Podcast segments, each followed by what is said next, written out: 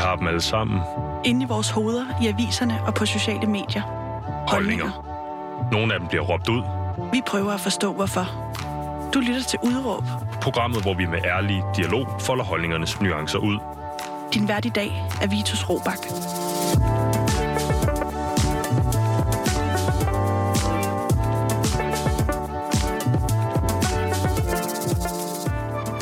Goddag og velkommen til programmet Udråb her på Loud.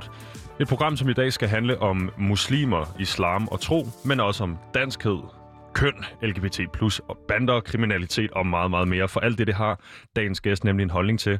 Han er far til fire, så er han uddannet inden for islamiske studier. Velkommen til dig, Kasper Mathisen. Tak skal du have, Vitus. Kasper, øh, du er medforfatter bag Dansk Muslimsk Manifest. Hvem har du skrevet manifestet ved? Ja, men øh, jeg har skrevet det sammen med Navid Bæk, som er imam inde på, eller tidligere imam inde på Rigshospitalet, og, og Ph.D.-studerende også inden for øh, ja, tro- og religionsstudier.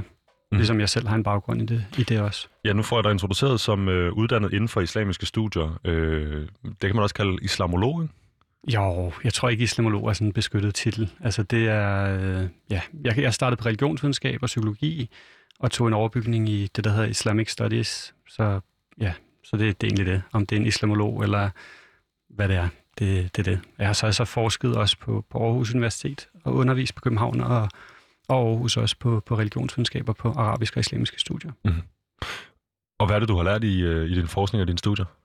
Åh, oh, men altså, det er jo, øh, for mig der har det jo været et livsprojekt. Jeg startede i, øh, i 98, da jeg var 21, og blev faktisk først færdig med min, med min kandidatuddannelse i 2009, så jeg brugte dobbelt op tid. Det var dengang i de gode gamle dage, hvor man godt kunne strække det der. Der var ikke øh, stopklodser, og så, så man kunne studere i lang tid. Jeg har brugt syv år i Syrien blandt andet, og kørte arabisk ved siden af, og, øh, og studerede med, med sådan traditionelle islamiske lærte også ved siden af mit, mit universitetsstudie, så det tog noget tid. Og så fik jeg tre børn dernede også, i øvrigt, med en, med en kvinde, jeg mødte dernede.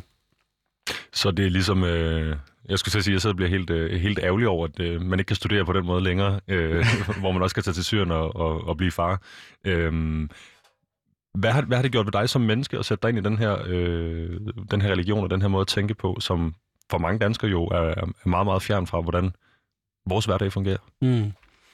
Ja, altså det her, det tror jeg hænger meget sammen med sådan den type person, jeg er. Altså jeg har, øh, øh, så længe jeg kan huske, altid været, været optaget af det her med Gud og og filosofi og religion, udover at jeg også har været meget optaget af det her med grænser og, øh, og regler, men på en måde så, at min, hvad kan man sige, min indre øh, dynamik, det er egentlig hen imod noget anarki. Altså jeg er ikke, øh, jeg er ikke regelrytter, jeg hader regler, og jeg hader folk, der ikke kan sætte sig ud over regler. Øh, så, så det er sådan en, lidt en, en paradoxal, øh, et paradoxalt møde, altså fordi islam er jo også en masse regler, Mm, jeg har det sådan så, at øh, den eneste, jeg egentlig gider at, at høre på regler fra, det, det er Gud. Og, øh, og derfor så giver islam meget godt mening, øh, på trods af, at jeg har den her lidt mere øh, revolutionære eller anarkistiske, måske øh, regelbryder side også. Jeg prøver, Kasper, at få det til at, øhm, til at hænge sammen. Altså, øh, det er jo din, øh, dit livsperspektiv, øh, så selvfølgelig hænger det sammen, men jeg skal prøve at forstå øh, en slags øh, religiøs anarkist, eller anarkist i den, i den lidt mere brede forstand, som så øh, trods alt, eller hvad kan man sige, tager sit ord for Gud. Ja, altså tager sit ord for Gud, det er en, det er en ret god idé. Altså jeg sætter, ligger en stor ære i øh, at, at følge islam så godt jeg kan. Også på trods af mig selv, og også på trods af, at det, det kan være hårdt, og man, man går imod sig selv, og det, det er ligesom et, et, øh, et, en præmis i islam, at det er, det er Allah eller Gud, der sætter, der sætter reglerne. Mm. Og det var også det, der, der tiltrækker mig virkelig, virkelig meget ved islam. Altså jeg havde været på en rejse øh, på det tidspunkt, hvor at øh, min spirituelle søgen og min... Øh, Ja, min religiøsitet var meget grundet egentlig i, hvad, hvad jeg føler, hvad jeg synes, hvad jeg mener, hvad jeg øh, kan forholde mig til er rigtigt og forkert. Og første gang, jeg ligesom læste Koranen, det var faktisk i en, øh, sådan lidt i kølvandet på en, øh, sådan en, en slags kemisk øh, religiøsitet. Hvor at, øh, kemisk kan, religiøsitet? Ja, du ved, når man kommer hjem fra, fra sådan byen og har været haft røget lidt, eller taget et eller andet, ikke? Og, øh, så det der, jeg mener med, med kemisk religiøsitet. Altså, at øh, det var der, jeg egentlig satte mig ned for at læse i den her øh, oversættelse af Koranen, som vi havde på det tidspunkt, der var jeg startet på, på religionsvidenskab. Og det ramte mig simpelthen som en, øh, en knytnæve. Og det, der ramte mig, var netop, at det var et omvendt perspektiv. Mm. Det her, det er ikke et spørgsmål om, hvad du mener, synes, føler, øh, gider, øh, kan forholde dig til. Det er et spørgsmål om, hvad Allah vil for dig. Hvad Gud siger til dig, fordi du kan ikke selv opnå oplysningen. Du kan ikke selv gøre dig til herre over dit eget øh, eksistentielle projekt. Du bliver nødt til at underkaste eller underlægge dig den, som ligesom har skabt alting, og den, som har skabt dig, og som kender dig bedre end dig selv. Ellers så går du ind i den ene ego-blindgyde efter den anden, og, og det, det ender bare blindt. Mm-hmm. Det perspektiv vendte det meget på hovedet for mig, men jeg kunne sagtens sådan ligesom fornemme den her øh, radikalitet i det, og den, øh, øh, men også rationalet i det, altså det logiske i det. Og det tog mig så derfra til, jeg rent faktisk sagde shahada, altså og, og blev muslim, og ligesom tog identiteten og praksisen rigtigt til mig, der tog det fire år. Så det var en, en stor, øh, en lang omvendelsesproces bare at nå dertil. Øh, og islam var bestemt ikke da jeg startede på religionsvidenskab, den religion, jeg synes var mest tiltrækkende. Altså, den stod nederst på listen efter både buddhisme, hinduisme, kristendom og jødedom og ekstatisk religiøsitet og meditation og øh, naturreligion og shamanisme og alt muligt. Der var mange gode. ja, ja, præcis.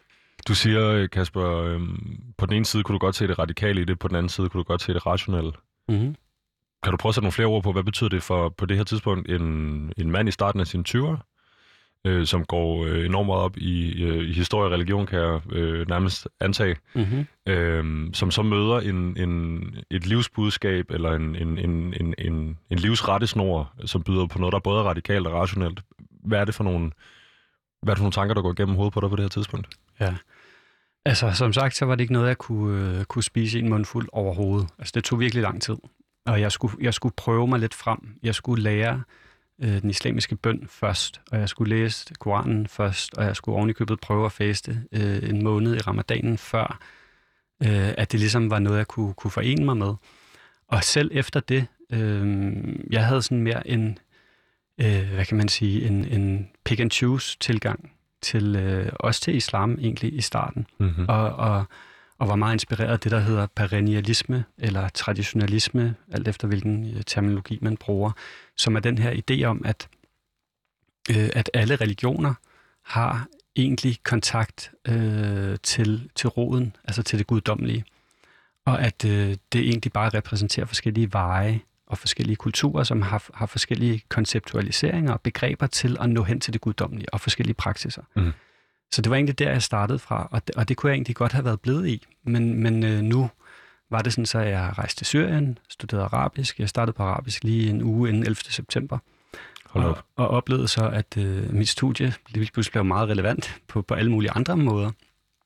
Og jeg endte så med at tage til Syrien der i, i 2002, og der, der ændrede mit liv så på alle mulige måder. Ikke kun med, at jeg, jeg blev muslim, men også med, at jeg mødte hende, øh, den kvinde, som jeg så er gift med den dag i dag, og Øh, alting ændrede sig bare. Så jeg havde ligesom min, i en islamiske barndom i, i udlandet, øh, hvilket, har været, hvilket jeg har været rigtig, rigtig glad for. Fordi at der er sådan en masse sociale rammer og en masse øh, relationer, som er, som er virkelig omfattende og, og forholde sig til, når man skifter religiøs identitet. Det er ikke bare noget, du gør, og så, så er du ligesom isoleret din egen boble omkring det. Det er noget, som hele verden har en holdning til, og tit en negativ holdning til.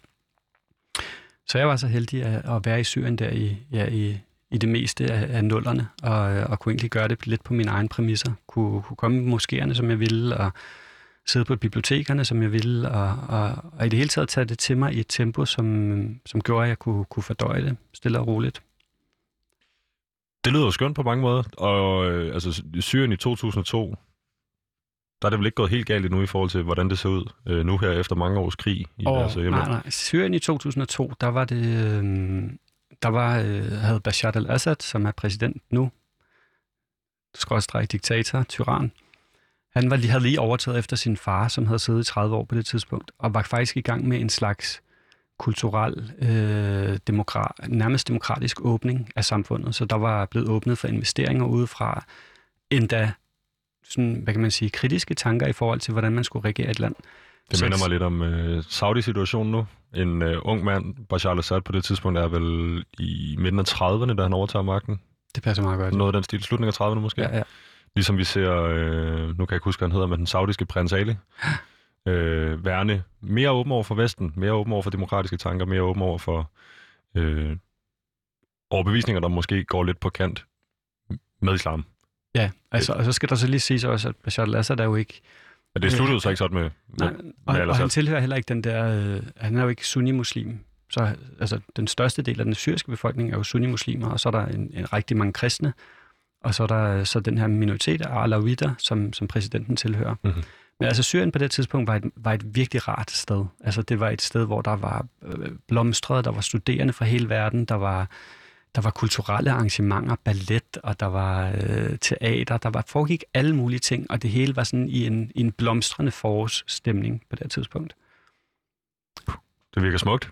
Og en, og en, og en ung mand med, med, med lyst på livet og lyst på, på den her nye religion, øh, og sådan da en, en, en, en kone og noget familie dernede. Øh, på, på mange måder, Kasper, virker det som den gode måde at, at, at lade sig, øh, jeg skulle til at sige, øh, lulle ind, men det er jo ikke rigtigt. Altså lade sig, lade sig overgive øh, mm. til den her øh, religion og nye måder at, at tænke sit liv på. Øh, vi skal vende tilbage til det, Kasper, men vi skal også lige styre på noget andet. Det er nemlig øh, dit udråb, mm-hmm. øh, inden vi kommer alt for langt ind i programmet her. Øh, Hvad er det for et, øh, dit udråb? Hvordan lyder det i dag, Kasper? Det hedder, Danmark har brug for en ny muslimsk begyndelse. Danmark har brug for en ny muslimsk begyndelse. Jeg får lyst til at spørge, Kasper, hvorfor har et kristent land, der ligger så langt fra islams oprindelse, brug for en øh, muslimsk begyndelse? Mm. Det er fordi, at øh, nu har vi haft muslimer her i landet i øh, lidt over 50 år, og hvis man sådan går virkelig ned i, i historiebøgerne, så kan man se, at det faktisk har været endnu længere. Altså, men den store sådan, muslimske bølge kom der med, med gæstearbejderne i 60'erne, og øh, man kan godt lidt få den fornemmelse, at siden da, der er det kørt mere og mere af sporet. Altså, der er kommet større og større spændinger omkring de her nye danskere, som er muslimer, samtidig med, at de er blevet flere og flere. Mm. Og øh, så crashede det hele med, med 11. september og tegninger i Jyllandsposten og terrorangreb og krudtønden, og der, der har bare været rigtig, rigtig dårlig øh, stemning generelt omkring islam og muslimer. Og, øh, og derfor så tænker jeg, at der er brug for, for en ny begyndelse, fordi muslimerne udgør i dag en øh, 5-6 procent af den danske befolkning, og, og det, er ikke en, en, en, det er ikke noget, der bare sådan bliver fjernet med et, et trylleslag, hverken fordi, at muslimerne er interesserede, altså muslimerne vil jo gerne bo i det her, det er her, vi, vi er født og har, har børn og hjemme og arbejder og uddannelse og liv, og det er her, vores, vores rødder er. Så, øhm, så der er brug for ligesom at få ryddet lidt op i butikken og, og kigget på hinanden på en lidt mere øh, interesseret og, og empatisk måde måske. Se lidt mere i, i øjenhøjde. Så en, en, en, en, en, en frisk duo på øh, integreringen af f- begrebet islam og, og, og, og, og folke, den folkegruppe, der er muslimer i Danmark, mere end det er, vi skal have en, en religiøs opblomstring i Danmark, hvor islam skal skubbe kristendom ud. Overhovedet, nej, nej, Nej, nej overhovedet ikke. Det er slet ikke på den måde, det er ment. Altså, det er, det er et spørgsmål om, der er to sider i det. Altså, det er, for muslimerne har det været, været virkelig op ad bakke i løbet af de sidste 20 år især. Og mange kommer oven i købet fra, fra problematiske rødder, hvis man kan sige det. Altså, de kommer som med en splittet bagage. Nogle er krigsflytninge, nogle er, har PTSD, eller familier med PTSD. Mhm. Mange har overlevet både flugt øh, og, og hungersnød og alle mulige ting. Så det vil sige, at man kommer i, i forvejen fra en, fra en prøvet baggrund. Øh, man kender ikke kulturen, man kender ikke sproget, man kender ikke koderne. Det er sværere at finde arbejde, man ser anderledes ud. Så det er bare op ad bakke, op ad bakke. Så muslimerne har også brug for at, at, at ligesom genfinde sig selv rigtigt, i stedet for at, at hele tiden stå på hælene og, og skulle forsvare sig selv. Udover det, så er der det her med, at jeg tror ikke, der er, der er mange muslimer, der ikke, det er ikke helt gået op for dem, eller for os, at hvor, hvor gylden en mulighed det er at være i Danmark. Altså det, Danmark er jo et, et åbent samfund. Øh, der er mulighed for at etablere en helt ny muslimsk kultur her. Der er ingen, der siger, at vi skal tage alle de gamle praksiser fra Pakistan, Bosnien, Palæstina, Irak, Somalia med os her.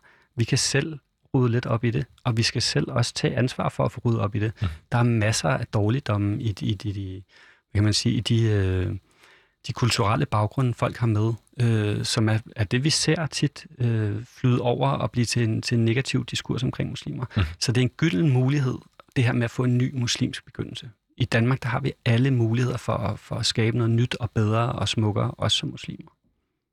Det er jo virkelig en meget smuk tanke. Jeg ved også, I er i gang øh, lige præcis, hvad det er for en organisation, der står bag det. Øh, har svært ved at se, men du blandt andet laver en øh, Facebook-promo-video, om I vil bygge en måske på Bornholm. Ja. Det er det det her med at oprette nye religiøse fællesskaber, hvor man selv som øh, hvad skal man sige, ven, venligsindet over for Danmark og muslim, kan påvirke øh, de nye religiøse fællesskaber på en måde, hvor de er mere i flugt med øh, det, man selv gerne vil som muslim, og det, man måske også forventer, Danmark vil som samfund, så det kan løbe parallelt og flugte med hinanden, øh, i stedet for, at det skal være noget, der er øh, optagt til konflikter. Ja, altså det, det aller værste og det vigtigste opgør øh, i manifestet, det er opgør med den her modkultur, som, øh, som muslimer ofte øh, løber ind i. Mm. Altså et, et spørg- øh, det bliver en kultur, hvor man, man definerer sig selv som modsætning til resten af samfundet. Det vil vi meget gerne gøre op med. Mm. Og apropos det, det islamiske fællesskab der på Bornholm, så, så kender jeg selv øh, folkene bag, og, øh, og, og har mødt dem blandt andet, fordi jeg var på folkemøde for nogle år tilbage, hvor de, øh, det var dem, der ligesom stod for, for vores stand, og de lavede mad til alle, og de havde den her meget, meget imødekommende og venlige indstilling. Altså alle, der kom forbi standen, kunne få et, et, et, et måltid mad, og det samme i, i, i den hvad kan man sige, det fællesskab, der var, det var noget, hvor det var åbent for alle. Det var, visionen var, at man skulle bidrage til ikke kun muslimers, hvad kan man sige, religiøse liv, men til lokalsamfundet og til, til øen i det hele taget. Altså det var, det var noget med at, at, at få inddraget og, og øh, blive integreret ja, i, øh, i ølivet i virkeligheden på Bornholm. Og det er også derfor, jeg gerne vil, vil slå et slag for lige præcis det, det fællesskab. Mm. Jeg tror, øh, hov, så er det min kuglepen, men Kasper, øhm, i forhold til det med den nye muslimske begyndelse, så kommer vi fra, øh, lige jeg får dit udråb, så siger du, øh, noget omkring den negative konnotation, der er ved konvertitter. Mm-hmm. Øhm, inden vi dykker ned i manifestet, vil du så lige prøve at sætte nogle ord på det, for det synes jeg også er lidt spændende. Øh, jeg er stor, øh, også i forlængelse af det her program, øh, stor fortaler for, at øh, holdninger til for at blive ændret. Det lød som om, du også var ude i noget, der mindede om, at reglerne er altså ikke nødvendigvis til for at blive overholdt. Øh, jeg synes, der skal, jeg synes virkelig, det er vigtigt, at der skal være plads til, at folk øh, ændrer overbevisning, holdning osv., og, og så faktisk får lov at reagere på det, og ikke skammer sig over, at man engang har ment noget andet, eller hvad der nu kan være grund til, at folk holder fast på nogle lukkede dogmatiske forestillinger om, hvem de er, eller hvad de tror. Så jeg synes, det er spændende med, med, med, med konvertitten. Men, men, men det, du og jeg også snakket om, inden vi gik i studiet, som, som er mit udgangspunkt er, øh, hvorfor gå hele vejen? Øh, jeg har ikke selv haft et, et, et kald i mit liv på den måde, mm. øh, hvor det måske har været oplagt for mig at gå hele vejen. Øh, hvad, hvad er det ved dig? Nu, nu fortæller du om, at du kommer til øh, Syrien, du øh, møder en kone, du øh, stadig sammen med i dag, har børn med. Øh, det er i dit livs forår, øh, der foregår alle de rigtige ting. Øh, for dig lyder det som om på dit studie i dit privatliv, altså i forbindelse med islam og, øh, og være, blive muslim. Øh, hvorfor konvertere? Og hvorfor den negative konnotation bagefter? Ja, ja. Altså, øh, det her med at konvertere og, og, og ændre religion, det tror jeg igen, for, for at gå tilbage til udgangspunktet, det ligger simpelthen i min, øh, min personlighedstype, altså at gå hele vejen. Jeg laver ikke, øh, jeg laver ikke tingene. Jeg skal, jeg skal ud og smage og, og mærke og føle det helt øh, på kroppen selv. Altså, da jeg var... Øh, da jeg var 18, der havde jeg en, øh, en rigtig god ven, hvor vi bestemte os for at lave en, øh, en svedhytte ude i min forældres have fordi vi gerne ville have øh, nogle shamaniske visioner. Så vi gravede et hul og lavede et bål, det var i, øh, i februar måned, og øh, så fik vi lavet vores svedhytte ud af nogle gamle tæpper og grene og sådan noget, og så sad vi derinde og svedte øh, nøgne i timesvis, indtil vi sad og tude begge to, og så rullede vi rundt ud i sneen og gik en tur i, øh, i det her villa-kvarter, som, som mine forældre boede i. Og, og det, det er sådan ligesom den, den tilgang, jeg har til tingene. Altså, jeg, jeg vil gerne gøre det helt, og jeg vil, gider ikke at... Um, altså, uden at få dem andre, men jeg gider ikke at fedtspille. Jeg vil, jeg vil gerne mærke øh, livet, også selvom det kan have store konsekvenser. Og det har jo kæmpe store konsekvenser at skifte religiøsitet. Mm-hmm. Også større, end jeg havde forudset. Altså, øh, og det at skifte religion øh, og tage den sådan virkelig til sig, det er, det er simpelthen en, en indre øh, revolution, en omstrukturering af dit, dit landskab mm. inden, indeni. Det er jo, det er jo din, din etik og din moral og dine tanker og dit selvsyn, som, som bliver knyttet til noget, noget helt andet i, i mit vedkommende, eller for mit vedkommende, knyttet til, til det guddommelige, til Allah. Altså jeg har en, en for eksempel bare de, de fem daglige bønder, som er ligesom øh, min, min, min dagsrytme, er jo en henvendelse til, til Allah, hvor jeg står og henvender mig, hvor jeg ligger mig ned på knæ, hvor jeg ligger mit hoved mod jorden. Og hele den her form for, øh, for omstrukturering af, hvad er jeg som menneske, og hvem er, øh, hvad er meningen med mit liv, det er noget, der går virkelig, virkelig dybt ned. Altså det er noget, der tager mange år, eller gjorde for mig i hvert fald, at, at, at komme overens med. Altså mm. selv efter jeg konverterede, så tog det 10 år, hvor det var den ene øh, aha-oplevelse og den ene øh, store indre kamp efter den anden. Så det er ikke noget, der bare lige sådan er et, øh, sker med et snuptag. Og det er vel også derfor, hvis vi skal tilbage til det her med de negative konnotationer, at folk har nok en fornemmelse for, at det her med at, at konvertere eller, eller, eller ændre øh, religiøsitet, det, det er noget stort. Øh, ligesom det er at, at flytte til et andet land og skulle slå rødder der og blive ny dansker. Så det er ikke noget, du gør fra den ene dag til den anden. Det er noget, der kan tage ja, for det enkelte menneske et helt liv, og man bliver aldrig rigtig en, en del af, af den nye identitet. Hvis man kigger på familieplan, så kan det tage generationer. Altså det er simpelthen nogle af de der grundlæggende identiteter, som, som bare tager tid at, at virkelig få, øh, få integreret i selvet, hvis mm. man kan sige det på den måde. Jeg skulle sige, at vi kunne, vi kunne lave en, en, en, en, en sti, det der med at, at, at rykke øh, familie eller identitet op med rødder og, og, øhm, og flytte dem over vand eller land til et andet sted. Men Kasper, vi skal jo sådan set øh, vi skal ned i det her manifest. Øh, det er det, jeg har glædet mig mest til, fordi, øh, som vi sagde i toppen af programmet, øh, Navid Bag og du øh, forfatter det her øh, manifest, og det lander jo på, øh, det, lander, det, lander med, det lander med et brag, vil jeg sige. Øh, I hvert fald, hvis man kigger på Facebook og Twitter, og i øvrigt i kommentarsektionerne på blandt andet Politikken, øh, og Berlingske Media også linket til det. Øh, Kristelig Dagblad Kristelig og Weekendavisen. Ja, med alle mulige. Alle har øh, nærmest taget det til sig på alle, en meget god måde, faktisk. Alle har rørt ved det. Jeg tænker på de her øh, kommentarsektioner, eller kommentarspor, hvor der ligesom har været øh, den, den, den klassiske, vi kender den. Øh, folk læser overskriften, men ikke artiklen øh, læser som regel aldrig den fulde brødtekst, men vil gerne ind og kommentere på det. Og derfor, det, det er derfor, jeg, jeg tænker, det har lavet meget larm. Øh, jeg synes, det var meget mere øh, konstruktivt at invitere dig i studiet, øh, så vi kunne snakke om dit manifest og, og, og, og høre det fra hestens egen mund, så at sige. Men jeg vil godt lige tænke mig at starte fra toppen, Kasper. Hvorfor har Danmark brug for et dansk muslimsk manifest? Altså, vi startede jo på det her dansk muslimsk manifest tilbage i 2016, øh, da der var igen igen brand i øh, den dansk-muslimske øh, virkelighed. Det var der, hvor at øh, TV2 havde lavet moskéerne bag sløret, og pludselig så kom der den her virkelig dårlige øh, PR igen, igen om muslimer og moskéerne og imamerne og hvad der egentlig foregik. Og der, øh, der havde vi lyst til at lave en form for åbning. Altså, noget af det allersmukkeste ved, ved dansk kultur og ved det danske samfund, det er den her åbne samtale det er jo også demokratiets øh, hvad kan man sige, fundament, at man kan ytre sig frit og, og, og dele holdninger og kritisere hinanden. Og det er måske også noget af det sværeste for, for danske muslimer at tage til sig. Den her med, at man, man taler åbent om problemerne. At man, man tør at, at, øh, at, at, at, at stikke fingeren ind i det sår, der gør lidt ondt. Det er nemmere, særligt når man øh, bliver presset fra alle sider, at benægte alt. Eller bare sige, at det findes ikke, I har misforstået noget, eller lukke sig inden om sig selv. Men vi prøvede egentlig, øh, eller har ville med, med Dansk Islamisk, Dansk Muslimsk Manifest, gør det modsatte og åbne op og invitere ind og sige, jamen lad os kigge på det. Og det er så det, vi har, har brugt ja, fem år på at, på at få udarbejdet det her, finde ud af, hvad er det egentlig for nogle temaer. Og, og øh, det startede med, at vi havde fem punkter, så blev det til otte punkter. Så fandt du ud af, at der var mange, altså jo flere vi snakkede med, mere vi snakkede med folk, interviewede øh, folk, som øh, vi, vi var ude i studiegrupper, i, i øh, kvindeforeninger, i moskégrupper, i grupper af præster. Vi snakkede med alle mulige.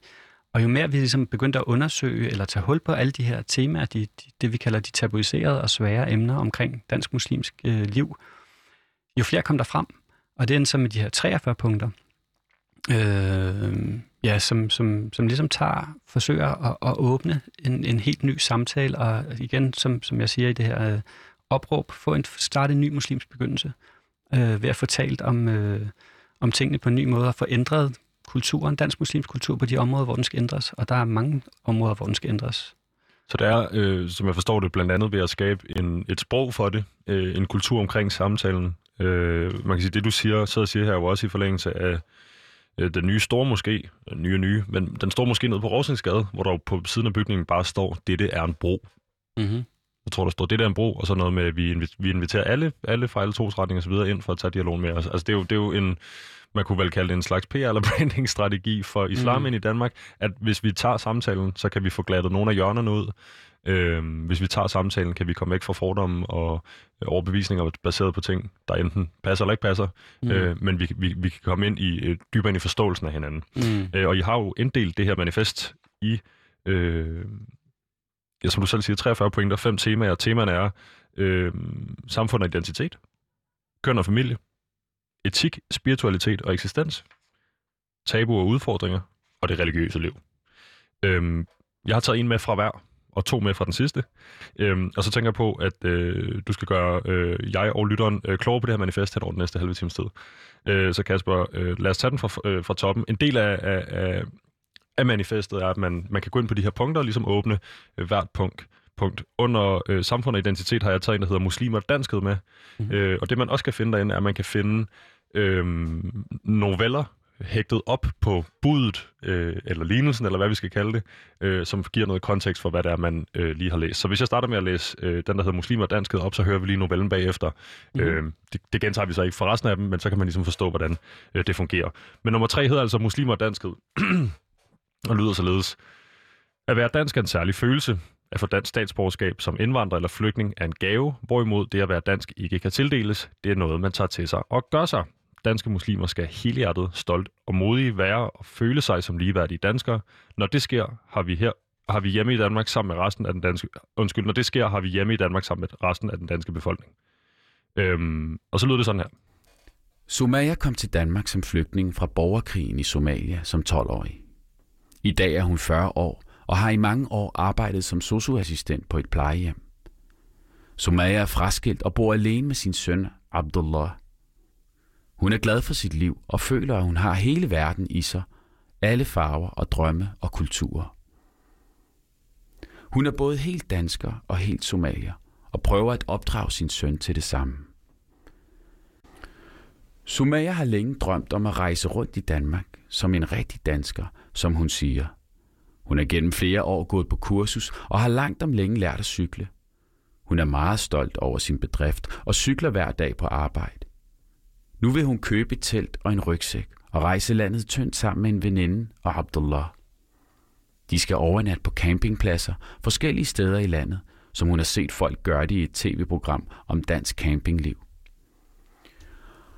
Hun vil gå på bare tær på stranden og synge med fuglene i skoven – hun vil ligge under den åbne himmel og kigge på stjernerne om natten. Hun vil til det fynske øhav og sejle med de små færger og besøge de små gamle landsbyer. Hun vil fodre heste og køre langs grusstierne på landet, som hun husker fra skoleudflugterne, da hun lige var kommet til Danmark. Det er nogle af de smukkeste minder, hun har. Hun vil spise gammeldags is med flødeboller og koldskål med kammerjunker dagen lang. Hun vil have, at de skal være danskere og vise Abdullah sit eget land. Men Sumaya er urolig for, hvordan folk vil opfatte hende. Om de vil være vrede over hendes tørklæde og islamiske beklædning. Hun føler, at hendes hudfarve er et problem, og at mange folk ikke kan lide somalier. Selvom de gamle på plejehjemmet som regel er søde mod hende, særligt når de lærer hende at kende, så har hun også været ud for, at nogle har sagt racistiske ting til hende. Enkelte vil endda ikke have, at hun kommer i nærheden af dem. Derfor er hun i tvivl, om hun tør udleve sin danske drøm. Ingen af de folk, hun har set i tv-programmet, havde indvandrerbaggrund. Er sådan en som hende overhovedet velkommen i campinglandet? Måske er det ikke trygt at rejse rundt i det danske sommerland. To dansk-somaliske kvinder og en lille dreng. Alene.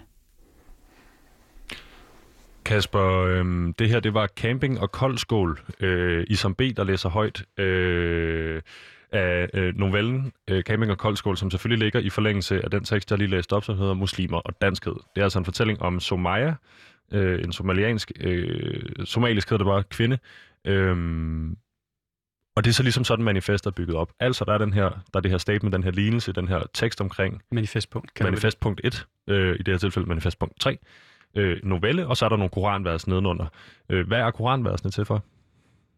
Øh, koranversene, de er med for ligesom at skabe en form for reference til åbenbaringen. Altså islam er jo i udgangspunktet øh, bygget op i, om ideen om åbenbaring. Simpelthen, at Allah har, har vejledt og, og åbenbaret sin vilje, øh, og egentlig også sig selv for menneskeheden. Øh, og at han har givet os en, en, en, øh, en vejledning, en brugsanvisning til, til verden og til os selv. Og øh, når vi skriver det her, så er det jo med udgangspunkt i, i dels vores professionelle baggrund, inden for islamiske studier og forskningsbaggrund, og som, som imam, og som, som nogen, der har studeret islam, øh, også med traditionelle lærte. Så derfor så har det været vigtigt for os også at have den her øh, grundreference, som Koranen er med i manifestet. Mm. Og øh, nu ved jeg ikke, om du fik nævnt det, men altså manifestet ligger jo på, på danskmuslimskmanifest.dk, som er en hjemmeside, vi har lavet, hvor det hele ligger gratis tilgængeligt. Og vores podcast, som hedder Sharia-manifestet, øh, hvor vi har tre afsnit af indtil videre, det er tænkt som, at vi skal have øh, 43 afsnit, altså et for hver manifestpunkt.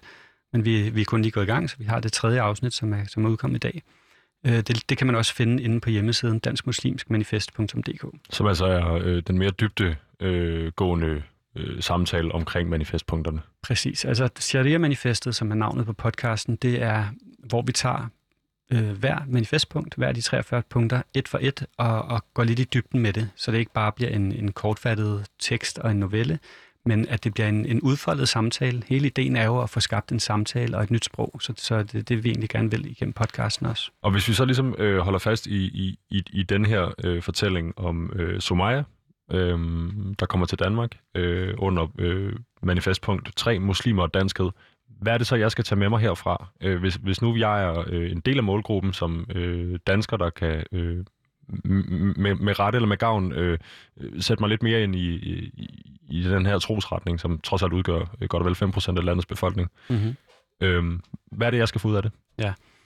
Altså, ligesom de andre noveller, så tager de ligesom udgangspunkt i folk, vi, vi, vi kender, som har henvendt sig til os, eller bekendte på en eller anden måde, og så har vi så fiktionaliseret det. Og hende her, Somaya, det er, det er en, jeg kender, øh, som, som ligesom er fundamentet for det. Og jeg tror, det vigtige i det, det er, øh, hvor knyttet hun egentlig er til det her land. Altså somalier, måske mere end nogen anden indvandrergrupper, bliver tit fremstillet som nogen, der er meget fremmede. Men hun har været her i 28 år, og hun er fuldstændig knyttet. Hun har nogle af de bedste minder i sit liv, har hun her fra Danmark, og det er nogle af de samme, som, som alle vi andre har. Fra vi er børn, når vi går ud langs markerne, eller vi er ude på landet, eller vi er på klassetur. Og hun vil egentlig bare gerne være i gåseøjne en rigtig dansker. Men hendes udseende og hendes, øh, hendes, hendes tøjstil, alle de her ting, det er, at hun er en del af en stigmatiseret gruppe, for både hende selv, men men også det omgivende samfund til at, at bremse den her øh, proces, hun, hun egentlig gerne vil. Hun vil gerne være en rigtig dansker, hun vil gerne være en del af samfundet, og hun vil ikke ses ned på eller se som en, der er anderledes. Øh, så, så det er egentlig det, der er, er pointen i den her, at hun har ligesom en dansk drøm. Hun vil gerne ud og være en del af det danske sommerliv. Alle øh, muslimer oplever også, øh, at det bliver varmt, og vil gerne ud og have jordbær og, og, og drikke kold skål, og ud og være, være ude på landet, hvor man kan mærke græsset under sine tær, alle de her ting. Mm, og derfor så er det vigtigt, at, at også det danske, det, det danske sommerland åbner op, og at man som muslim, også som, som en, der har somalisk baggrund, tør at, at tage skridtene ud i det. For det er ligesom det, der er, øh, er nøglen i det her manifestpunkt med danskhed, det er, at i det øjeblik, hvor vi, hvor vi selv gør, siger og føler os som danskere, så er vi også danskere. Mhm. Danskhed er jo ikke et eller andet øh, fastfortømrede begreb, som muslimer per definition ikke kan være en del af. Danskhed det er noget, der flyder frem og tilbage. Jeg har selv både rødder i Norge og Tyskland og Polen, og hvis du bare går et par generationer tilbage. Og sådan er det med os alle sammen. Så, så der er ligesom nogle, nogle ting, der skal brydes ned, og nogle, nogle fordomme begge veje, som skal brydes ned. Jeg skulle til at sige, for det virker på mig som om, at øh, det her punkt, det rummer øh, dualiteten. Altså, at jeg kan læse det og sige, Nå ja, for helvede. Der er der også, øh, undskyld mit sprog med den, øh, der er der også øh, muslimske, øh, somaliske øh, kvinder, der, øh, og når du siger det nu, så er det jo ikke, fordi jeg sidder og får en aha-oplevelse, men jeg kan godt, nå ja, selvfølgelig. Præcis. det, det, man kan sige, det er menneskeligt, det med, med græsset under tæerne, eller øh, hvad hedder det, jordbær og fl- og fløde, eller hvad fanden det nu undskyld, eller hvad det nu måtte være. Øh, det, det er menneskelige ting, ikke? Øh, hvor det også kan fungere den anden vej rundt, og, og, og virke som en opfordring, eller en, nærmest en, et, et rygstød til den, den pågældende somaliske kvinde, eller nogen, der må sidde i samme situation. Kom nu ud og deltage. Kom ud og være med. Ja, altså det er jo, på den her måde, der er det jo det, er det der lidt ligger i et manifest, at man, at man slår noget fast, altså også. Og, og manifestet her, det er ikke specielt fast. Det er mere en åben og empatisk og nysgerrig øh, tilgang til emnerne. Men med det her punkt, der er det vigtigt at slå fast, at jamen, at vi er her for, for, for at komme og for at være her. Og det kræver både noget af os selv, især noget af os selv, at vi tager, tager Danmark til os, tager dansk kultur til os, tager sproget 100% til os, og, og både øh, bærer det ansvar, der ligger i det, men også den ret, der ligger i det. Altså muslimer skal, skal, skal ture, træde 100% øh, renhjertet ind i fællesskabet. Ligegyldigt hvad alle andre siger. Der vil altid være nogen, der er modstandere. Der vil altid være nogen, der siger, at I bliver ikke rigtige. Og nogen, der tror, de skal være gatekeepers og sige, jamen medmindre du gør sådan og sådan og sådan, så er du ikke rigtig dansk. Gatekeeper på danskhed, ikke? Præcis. Det er flæskesteg. Ja, altså, det er jo muslimerne selv, der skal definere, hvad, hvad dansk er for os, ligesom det er for alle andre danskere. Mhm. Mm. Og dansk er jo ikke den eneste identitet, vi har. Altså, det er ikke, øh, man er også europæer, man er også øh, menneske, man er også mand, man er også Jøde. sin uddannelse, jøde, hvad, hvad man nu kan være, fynbo, alle mulige ting. Man er alle mulige blandede ting blandet sammen, verdensborgere. Så det her, det er ligesom et element af det, og øh, ja, vi vil gerne slå et slag for, for at, øh, at muslimer ligesom tager det 100% til sig, og, og, øh, og ikke kun fokuserer på, at man er borger, og man har et pas, men Mm. også, at man er, man er dansk.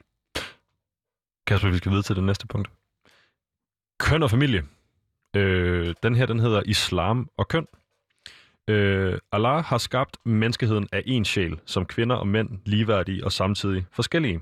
Kønnene fuldender og komplementerer hinanden, biologisk såvel som psykisk.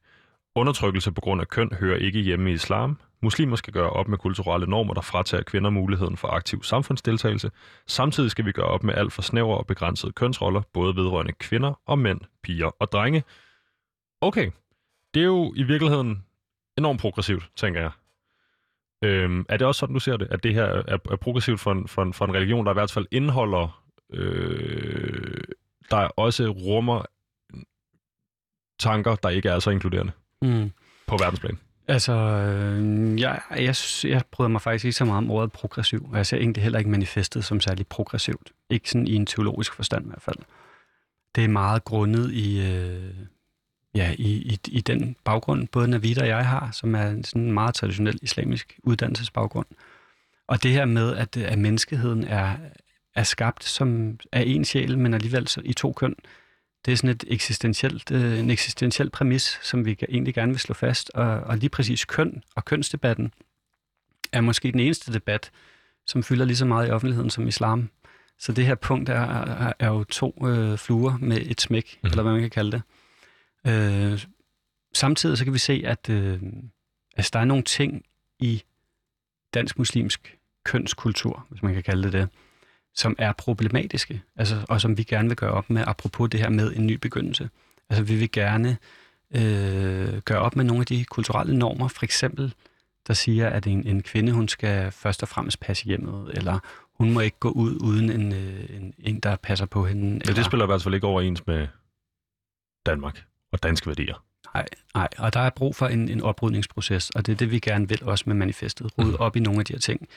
Og øh, også fordi det skaber en usikkerhed. Altså, hvis man først og fremmest har sine øh, islamiske referencer fra en anden kontekst, altså fra et, et, et hjemland eller øh, en anden kultur, så er det meget svært at tilpasse det til, til en dansk kontekst. Det danske samfund er jo virkelig, øh, apropos progressivt, det, det er jo et, et samfund, som går i front på alle mulige områder. Øh, både religiøst, ved at man ikke er særlig religiøst, men også i forhold til menneskerettigheder, i forhold til, øhm, til ligestilling, i forhold til, til opgør med kønsroller, øh, alle de her ting. Og, øh, og det er der rigtig meget positivt i. For os der er det vigtigt øh, at slå fast, at, at køn er noget vigtigt også. Altså, der skal være plads til, at man er mand, og plads til, at man er kvinde. Er I overhovedet gået ind i øh, den debat, der handler om, hvad der ellers er øh, øh, kønsmuligheder, får jeg lyst til at sige? Ja, ja. Altså med de forskellige køn og nye køn og alt Mhm. det her. Nu lige præcis det her islam og køn, det er jo vores, det er det podcast-afsnit, der bliver lanceret i dag. apropos vores tredje afsnit. Og der kommer vi blandt andet ind på øh, ja, hele det her med, med de nye køn, altså at hele den binære kønsopfattelse begynder, det har været lidt, været lidt undervejs, og måske øh, bliver det aldrig så radikalt, som, som nogen siger, men, men det er i hvert fald noget, der er en opblødning i. Øh, det her med, at man tænker køn som, som, som binært. Og det islamiske udgangspunkt er, at det er binært. Mhm. At hele naturen og hele, hele eksistensen, hele skaberværket er binært. Øh, alt liv er, er bygget op omkring de her to øh, køn. Kønnene fuldender og komplementerer hinanden biologisk såvel som psykisk, står der jo faktisk. Præcis. Men også en sætning, man kunne, hvis man isolerer den, så kunne man jo skyde jer i skoene, at, øh, og vi kan jo ikke lide homoseksuelle, fordi kønnene fuldender hinanden, og der er en balance i det her. Øh, man kunne læse højt fra Koran-citatet, øh, citatet, som handler om, øh, de troende mænd og kvinder er hinandens beskyttere, de påbyder det rette og forbyder det forkastelige, de holder øh, bøn og giver almisse osv. Gud er mi- vis, Gud er mægtig. Øh, mægtig og vis. Øhm, så kunne man jo sidde og være islamkritisk og sige, det der, det er jo en, en, en, en, en, måde at få skrevet homoseksuel ud af ligningen her. Er det det? Altså overhovedet ikke. Og man må meget gerne være islamkritisk. Hele det her manifest åbner op til kritik. Og øh, den åbner op til, at vi skal også egentlig have pisk. Øh, ikke i sådan en eller anden form for sadomasochistisk øh, konstellation, men at man må gerne sige også imod, og man, selvfølgelig må man det, og man må gerne være lodret uenigt og, og også øh, gøre op med det. Selvom man er homoseksuel, så er man jo stadig et køn. Men man kan måske sige, måske sige i forhold til transseksuelle og, og alle de her øh, genderfluid og hvad der nu ellers er af kønsidentiteter, der, øh, det ligger lidt i det, vi, øh, vi skriver i det sidste, at man skal gøre op med de, de meget snævrede og begrænsende kønsroller. Altså at øh, jeg tror personligt... Hvordan er det her ikke progressivt fra et muslimsk øh, synspunkt? Ja, altså det, det kan godt være, at det er pro- progressivt. Jeg tænker, jeg tænker andre steder i landet, hvor at, øh, den islam ser anderledes ud og har nogle andre konnotationer, så bliver man slået ihjel for det. Mm-hmm. Altså lige præcis det her med, med tredje køn eller flere køn, det er jo noget, som man finder på tværs af historien, også i muslimske lande. Ja. Altså hvis du tager til Indonesien, så har du, har du ladyboys, og hvis du tager til Pakistan, har du også den her, de her kulturer, hvor at, at kønnene i, for, for nogle øh, segmenter af sam, samfundet simpelthen flyder, flyder ind i en helt anden kategori. Så historisk øh, i islamisk kultur har der, har der eksisteret rigtig mange identiteter, og også en bredde i forhold til, til kønsroller. Jeg tror, at de moderne kønsroller, også som vi har øh, til dels i Vesten, er bygget meget op omkring, hvad der er praktisk for staten. Det er et spørgsmål om, at øh, jamen, vi skal have en, der forsørger, og så skal vi have en, der opdrager børnene. Øh, fordi at det er det, der tjener samfundet bedst. Mm. Mm. Men det er bare slet ikke det, vi har brug for mere. Og, og derfor er der også de her opgør med, øh, med kønsopfattelser. Øh, og, og islam har ikke en, en særlig snæver version af, hvad er, hvad er kvinde og hvad er mand. Samtidig med, at man slår fast, at kvinde og mand er hele fundamentet for, for menneskeheden. Det er der, vi kommer fra alle sammen, og det er det, der er vores, vores, vores ark fremadrettet. Altså, vi kommer ikke uden om de her, og, og vi skal respektere og anerkende. Vi skal kunne, kunne vokse som mennesker inden for rammerne af vores køn. Øh, fordi det at blive en mand eller blive en kvinde er noget, der, der kræver tid. Det er noget, der kræver personlig udvikling. Det er også noget, der kræver kompromis m- m- med sig selv. Mhm. Øh, men sådan er det med al læring. Altså, det, det er noget, der, der, hvis det virkelig skal være noget værd, så koster det svod, øh, svod og blod og, tårer, skulle jeg sige. Blod og sved og sove. Vi, øh, Kasper, skal nå at hoppe videre. Jeg vil gerne øh, nå at runde så mange af dem her, jeg kan. Den næste er fra kategorien, overkategorien, temaet etik, spiritualitet og eksistens. Og punktet hedder islams menneskesyn. Et hvert menneske har ret til frit at vælge livssyn, religion og identitet, og disse bør aldrig påtvinges nogen. Med friheden følger ansvar for egne handlinger og valg over for Gud. Islamisk, islamisk hedder det næste kærlighed, omfatter hele menneskeheden. At møde Gud og sine medmennesker med et rent hjerte, oprigtighed, omsorg og gudbevidsthed er kernen i islamisk spiritualitet. Et hvert menneske har ret til frit at vælge livssyn, religion og identitet, øh, og disse bør aldrig påtvinges nogen. Noget, man jo tit hører fra islamkritikere er, at alle øh, vantro er hunde, og alle vantro skal dø, og det er dit, dit, første, dit første løfte som muslim er at love øh, Allah, at du vil udbrede din religion, og i, i mødet med mig øh, gerne prøve at omvende mig på vejen. Altså den her meget dogmatiske forståelse af, hvad det vil sige at være muslim, og hvad det vil sige at udbrede Mm. islam. Altså, der er ikke noget, der er ikke noget missions, nogen missionsbefaling i islam. Mm. Der er ikke gå ud og bre- udbrede mit ord og sådan noget der. Det, det er der Det er i tolkningerne, det ligger. Mm, ikke engang i tolkningerne. Altså, selvfølgelig skal man skal man fortælle om islam, hvis der er nogen, der er interesseret, men det her med at, at, at etablere en missions... Øh, kirke eller en, en missionsforening og, og gøre det på den måde, det er ikke en, en, en del af den sådan, traditionelle islamiske øh, hvad kan man sige, kultur. Og det, det selvfølgelig, der, der er det, der hedder dawa, som betyder, at man, man ligesom kalder eller fortæller folk om islam, men, men man skal ikke prøve at proppe det ned i halsen på folk. Og det er også det, der er vores udgangspunkt. Altså, jo mere du prøver at proppe noget ned i halsen på folk, jo mere prøver de at kaste op igen. Det er simpelthen vores, igen, vores menneskelige natur. Mm-hmm. Og, øhm, og øh, jamen, det er det, vi mener egentlig med det her, altså at, at et hver menneske skal frit vælge. Og det er det, der er udgangspunktet også i Koranen. Der er et, et vers for Koranen, øh, hvor Allah siger, La ikraha din. Altså, der må ikke være nogen tvang i religionen. Udgangspunktet er, at du tilbeder mig, Allah, fordi du gerne vil det. Fordi du kan se, øh, at det her det er godt for dig selv. Du underlægger dig eller underkaster dig min vilje og, og min vej. Apropos det her med også, hvorfor, hvorfor det var så radikalt for mig. Du underlægger dig min vejledning, og du gør det frivilligt.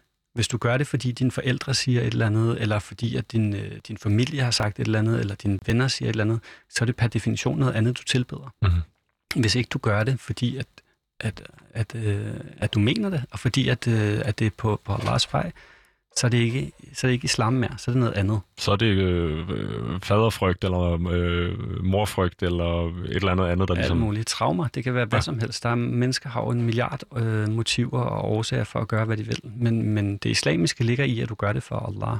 Og, og derfor kan du heller ikke du kan ikke tvinge folk til at tro på noget, de ikke tror på. Det er det. Jeg tog den med, fordi jeg synes, den er smuk, og fordi jeg i virkeligheden tænker, at den er meget pan-religiøs. Mm. øh, jeg føler, jeg vil kunne tage islam og muslimer og bytte mod med kristne og kristendom, eller jøder og jødedom, eller et eller andet langt hen ad vejen, ikke? Ja, der er også det her med, at øh, med islamisk næstekærlighed. Næstekærlighed, det er jo sådan et kernebegreb begreb i kristendommen. Øh, og noget af det, man tit møder fra, fra kritikere af islam, det er der med, jamen, at, at jeres næstekærlighed indbefatter andre muslimer. Øh, men det, det passer simpelthen ikke. Altså, det er islamisk næstekærlighed, det, det er noget, som omfatter alle mennesker, og, og vores hvad hedder det, sådan noget, øhm, øh, altså både den måde, vi støtter og hjælper og, og er ærlige, alle de her ting, det er noget, som, er, som, som tilfalder alle mennesker. Det er ikke noget, der er, er begrænset eller, eller, eller øh, kun indbefatter en bestemt kategori, som er os selv. Kasper, øh, fra den næste øh, kategori, tabuer og udfordringer, øh, har jeg taget islam og LGBTQI med. A+, og så videre. Den lyder sådan her. Islam er for alle mennesker uafhængig af seksuelle tendenser. Alle muslimer har ret til at komme i moskéerne og tilbede Allah på lige vilkår og i overensstemmelse med deres samvittighed. Legitim sex i islam foregår inden for rammerne af ægteskab mellem mand og kvinde. Seksuel tiltrækning uden for denne relation er almindeligt for mennesket og udgør en eksistentiel prøvelse i afholdenhed. LGBTQIA+, nyder de samme rettigheder som alle andre i samfundet og må aldrig udsættes for hate crimes. Så på den ene side, hvis du vil være en god muslim, så er det altså inden for ægteskabets rammer, at øh, seksuel øh, whatever, udlevelse foregår. Men I konstaterer også, at det kan være enormt fristende og en af Guds store prøvelser her i livet at prøve at holde sig til det.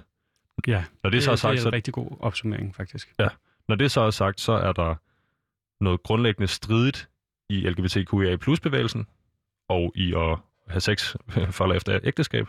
Så I tilføjer øh, de, de her mennesker er en anden overbevisning eller en anden opfattelse, lad være med at øh, udøve hate crimes mod dem. Ja, altså det, der er vigtigt for os, det Stærkt, er... tænker jeg. Og, og, altså at acceptere, at de, at de er anderledes og passer måske ikke ind i, i, i religion, men lad dem altså, have respekt for dem og vise dem den her næste ja. kærlighed. Og hvis de, kan, hvis, de kan, hvis de har lyst til at være i moskeen og deltage i bønden og være en del af det religiøse liv, så kan de jo gøre det på samme præmis som alle andre mennesker. Altså moskeen og de, de religiøse fællesskaber er ikke seksualiserede øh, fællesskaber. Og øh, folk ned måske ved ikke, hvad jeg tænder på, og hvad jeg ikke tænder på, og hvad jeg synes er bizart, og hvad jeg synes er frægt. Øh, sådan er det bare, og det, det skal der også være plads til. De fleste samfundsfællesskaber er jo, hvad kan man sige, ikke seksualiseret. Og derfor vil vi også gerne slå et slag for, at, at alle skal kunne komme i moskéerne, ligegyldigt hvilken øh, seksuel, den, seksuel identitet de har, der skal være plads til alle, og ingen skal udsættes for de her øh, hate crimes, og, og, og alle skal gensidigt beskytte og opretholde hinandens øh, rettigheder til at vælge og leve og, og være, som man vil. Men i en islamisk kontekst, så er der nogle rammer. Igen, vi tror på, på åbenbaring, vi tror på, at Allah har, har givet os en vejledning. nu var vi inde på det før i islam og køn, at, at menneskeheden er delt op i de her, øh, de her store kategorier, mand og kvinde, og at ægteskabet er indstiftet som, som grundlag for vores, øh, for vores sexliv. Altså det er der, vi, vi får stillet vores seksuelle lyster. Og alle mennesker, tror jeg, øh, oplever at have seksuelle lyster, som går uden for det. Altså at være tiltrukket af andre, eller have noget, som ikke bliver tilfredsstillet.